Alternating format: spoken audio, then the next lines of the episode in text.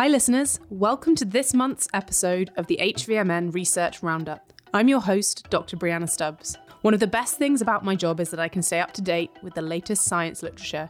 In our research roundup, we're going to be taking a look at some of the most topical and interesting things I've been reading about. We'll walk you through the experiments, discuss the results, implications, and share my thoughts on the study and the subject as a whole. Let's get into this week's episode.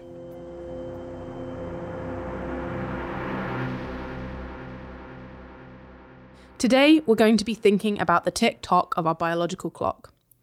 Like for many people, this phrase might make you start to think about aging or about reproductive age, so clocks on something of a macro scale over our lifespan. Actually, many processes inside our bodies are regulated on more of a micro scale by a biological clock. Once thought of as just being inside our brain, Countless genetically controlled clocks tick inside different parts of our body, such as the liver, kidneys, and heart. Amongst other things, they initiate metabolic processes, ensuring that these occur at the optimal time of day. Internal processes that are triggered on a daily cycle are referred to as circadian, and they are traditionally linked to the light and dark cycle. Those who have flown overseas or from one North American coast to another will likely understand what it feels like when the body's rhythms are out of sync. Travelling long distances across multiple time zones throws off the usual clock setting cues, or Zeitgebers, such as the daily light cycle. Jet lag can cause a variety of temporary symptoms, including dizziness, irritability, and indigestion. Longer term perturbations of these rhythms can have lasting effects on the body.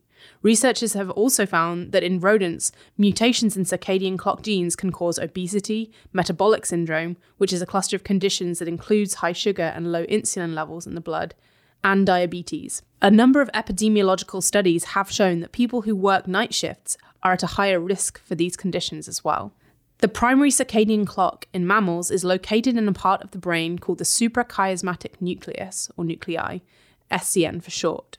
This is a pair of distinct groups of cells located in our hypothalamus. Destruction of the SCN results in a complete absence of the regular sleep wake rhythm. The SCN receives information about illumination through the eyes. The retina of the eyes contains classical photoreceptors, rods and cones, which are used for conventional vision. But the retina also contains specialized ganglion cells that are directly photosensitive and project directly to the SCN, where they help in the entrainment and synchronization of this master circadian clock. The SCN takes the information on the lengths of the night and day from the retina, interprets it, and passes it on to the pineal gland, a tiny structure shaped like a pine cone and located on the epithalamus. In response, the pineal gland secretes the hormone melatonin. Secretion of melatonin peaks at night and ebbs during the day, and its presence provides information about night length. The classic phase markers for measuring the timing of a mammal's circadian rhythm are melatonin secreted by the pineal gland, core body temperature minimum, and plasma level of cortisol. However, as I mentioned earlier, more or less independent circadian rhythms are found in many organs and cells in the body outside of the SCN, or the master clock.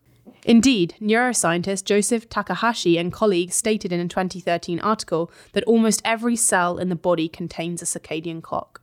Clock systems are a sort of a core primordial part of our genome that instruct and prepare our cells for the work of using nutrients, moving around, breathing, and other fundamental processes. Circadian rhythms are highly topical right now. Actually, in 2017, the Nobel Prize in Medicine was awarded to the three scientists who discovered the clock genes that control the circadian rhythm. The three scientists made the discoveries in the 1980s and based their work on fruit flies. Michael Rosbash and Jeffrey Hall collaborated to isolate the period gene that is key to regulating circadian rhythm. The gene, which is called PER for short, encodes a protein that builds up at night and then degrades during the day. Different levels of the protein in the cells affect how our body adapts to different times of day. Oscillations in levels of both the PER transcript and its corresponding protein have a period of approximately 24 hours and together play a central role in the molecular mechanism of the biological clock that drives our circadian rhythms.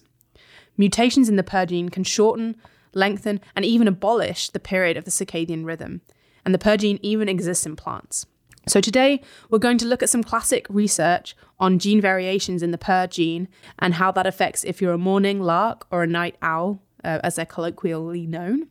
And fast forward to research that has come out in the last few months that has shown that PER variants can even alter disease risk and response to medical treatments.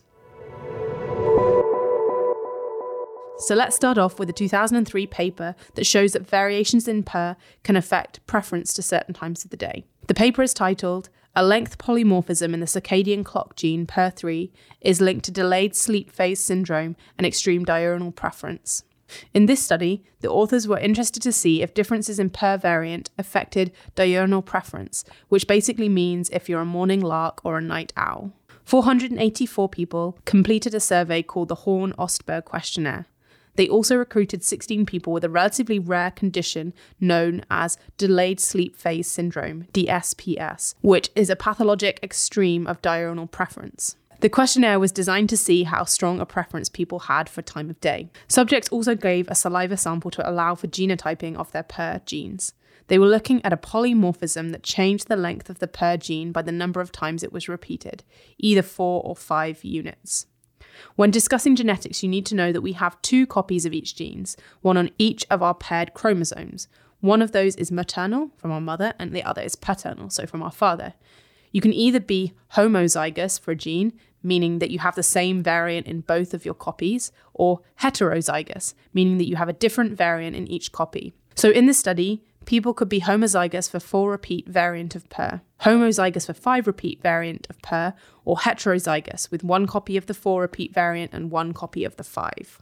From the healthy people, the researchers isolated the 7% of them with the most extreme morning preference, the 7% with the most extreme evening preference, and a control group with an intermediate preference they found a trend that the 5 repeat variant of the PER gene was significantly more common in people with a strong morning preference, but was far less common in those with an evening preference.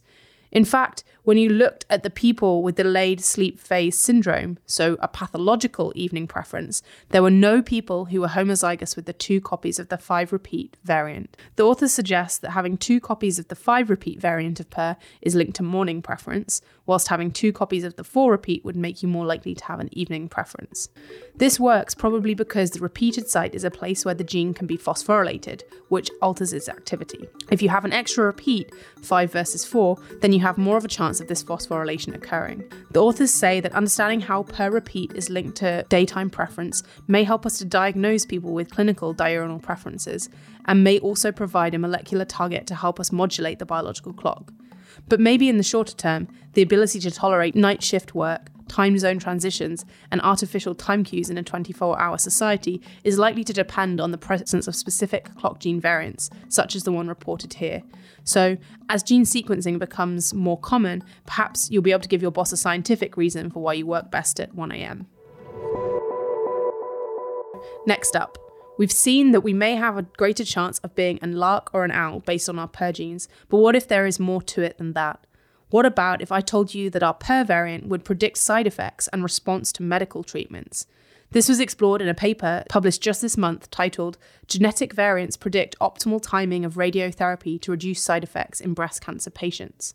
A study by genetic scientists at the University of Leicester in the UK showed that radiotherapy toxicity, which refers to the side effects from radiotherapy, can be reduced by scheduling treatment according to the body's circadian rhythm. The study tested 1,007 participants for two gene variants to decipher the nature of their circadian rhythms. One of the genes they were looking at was PER, the same gene that we discussed in the previous paper. All participants had either previously undergone a course of radiotherapy or were currently on one. The treatment, which uses high energy rays to target cancer cells, has typical side effects including skin pain, burning, and swelling immediately after treatment. The issue can manifest in nerve damage and weaker bones later down the line. According to researchers, around 90% of operable breast cancer patients are treated with radiotherapy, of which 45% experience nasty side effects in one way or another. One key finding was that no matter what the gene variant, breast cancer patients suffered worse side effects to radiotherapy in the morning. They found that 24% of patients treated in the morning had bright red skin after radiotherapy, compared to 11% of those treated in the afternoon. Looking at people's gene variants showed that a bias towards eveningness with the 4 repeat PER variant made it more likely that you would get side effects if treated in the morning, with those who were 4 repeat homozygous experiencing increased toxicity if treated in the morning compared with the afternoon. There are several potential physiological mechanisms to explain how time could affect reactions to radiation, all linked to circadian changes that I mentioned earlier. The list includes melatonin, cortisol, inflammatory factors, or cell proliferation or DNA damage. Melatonin has antioxidant properties and has been shown to be radioprotective in mice and reduce oral swelling in irradiated mice. Cortisol levels can be used as a marker of stress and can affect wide range of other inflammatory markers. Cortisol levels can also influence the rate of cell division and may be associated with possibly increased cellular division of the skin in the morning compared with later in the day. That said, this study wasn't really designed to find out the mechanisms. This would need looking at in future work. So, this study shows that getting radiotherapy in the afternoon is best for avoiding side effects. But if you're an evening person, you should try extra hard to get that afternoon appointment. When commenting on this story, clinicians pointed out that at the moment people are scheduling appointments in around when they have to pick the kids up from school or if they get given a slot whenever the machine is available. The researchers suggest that to implement their findings, all cancer patients should have their genes sequenced at the time of diagnosis to make sure that evening people get priority on afternoon treatment. It's an upfront cost, but it could save a lot of people from getting bad side effects. Those people would be admitted to the hospital for their side effect reactions, so the money might be a good investment in the long run. There is still work to be done to confirm this in larger trials, and as I said, to understand the mechanisms responsible, but clearly differences in our internal clock genes could have a future important role for personalised medicine. Aside from differences between individuals, there may actually be differences on a sex level between the function of our circadian clocks. So the next paper we'll look at is called Female C57 Black 6 mice lacking the circadian clock protein PER1 are protected from non dipping hypertension. So we're staying with the focus on the PER gene here. This paper was published in the American Journal of Physiology, and it suggests that genetically knocking out PER1 acts differently in males versus females, and this may actually protect females from heart disease. The study is the first to analyse circadian blood pressure rhythms in female mice and distinguishes further biological differences between males and females. It's an important subtlety when all types of science, from basic research through to sports science and clinical studies, commonly test out interventions or study physiology in males to minimise the noise created by female hormonal fluctuations. The body's circadian clock contributes to normal variations in blood pressure and heart function over the course of the day. For the majority of healthy humans, blood pressure dips at night, but individuals who do not experience this temporary drop, called non dippers, are more likely to develop heart disease. As I've said, the circadian clock has a wide reaching impact, regulating close to half of all genes in the body, including those that are important for blood pressure regulation. Previous research has shown that male mice that are missing the clock gene PER1 become non dippers and have a higher risk for heart and kidney disease. So, in this study, the research team studied the circadian response and blood pressure of female mice that lack PER1 and compared them with a healthy group of female controls. The researchers found that on both low and high salt diets, both groups retained an apparent circadian rhythm of blood pressure. Unlike the male mice in previous research, the females without PER1 showed normal dips in blood pressure overnight. This illustrates that women may have different response to clock gene activation, not being as reliant as males on PER1 to maintain their circadian changes in blood pressure. It isn't clear exactly how this maps into humans, especially as we don't ever knock out whole genes in people. However, the findings are consistent with research showing that premenopausal women are less likely to be non dippers than men of the same age, and in general, females are protected compared with males with respect to cardiovascular morbidities. This study essentially represents an important step in understanding biological differences between males and females in the regulation of cardiovascular function by the circadian clock gene. So, not only is there much to be done to understand how the clock genes alter physiology as a whole, but we also need to take into account that the responses could differ between men and women. So, let's not overfit based on 50% of the population. To me, there's something poetic and beautiful about the idea of all of our clock genes in a state of constant flux together. It's amazing to think about how dynamic our genes are. Really, how we think about our DNA has changed over the years, from thinking of it as a static line of code to realizing that not only is DNA responsive to our environment, with things like exercise or ketosis being able to impact gene expression, but it also has this inbuilt rhythm, like a heartbeat, that has huge implications for our life and health.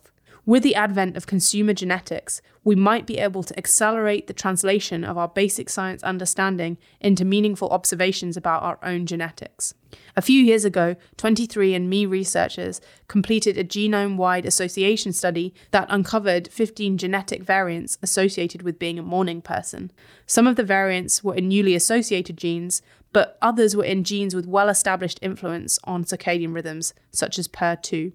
That said, PER genes are not part of their standard report as yet, but they can tell you about how variants in two genes, BTBD9 and ADA, may influence your ability to drift off into deep sleep and how likely you are to move about while you slumber. So, hopefully, our discussion today has given you something to sleep on. You should watch out for more discoveries that help us to optimize our life and our health based on our clock genetics. So, that is all for this month's podcast roundup, listeners. As always, please write in to podcast at hvmn.com with any questions, topic suggestions, and feedback. You can also find me on Twitter at Brianna Stubbs. HVMN also have a great line of health and performance products, including our new fasting aid, Keto Collagen Plus, and MCT oil powder. Visit www.hvmn.com forward slash pod to check them out. You'll want to make sure you visit soon, as you can get 10% off until February 22nd, 2019. Until next time, folks, this is Brianna signing off.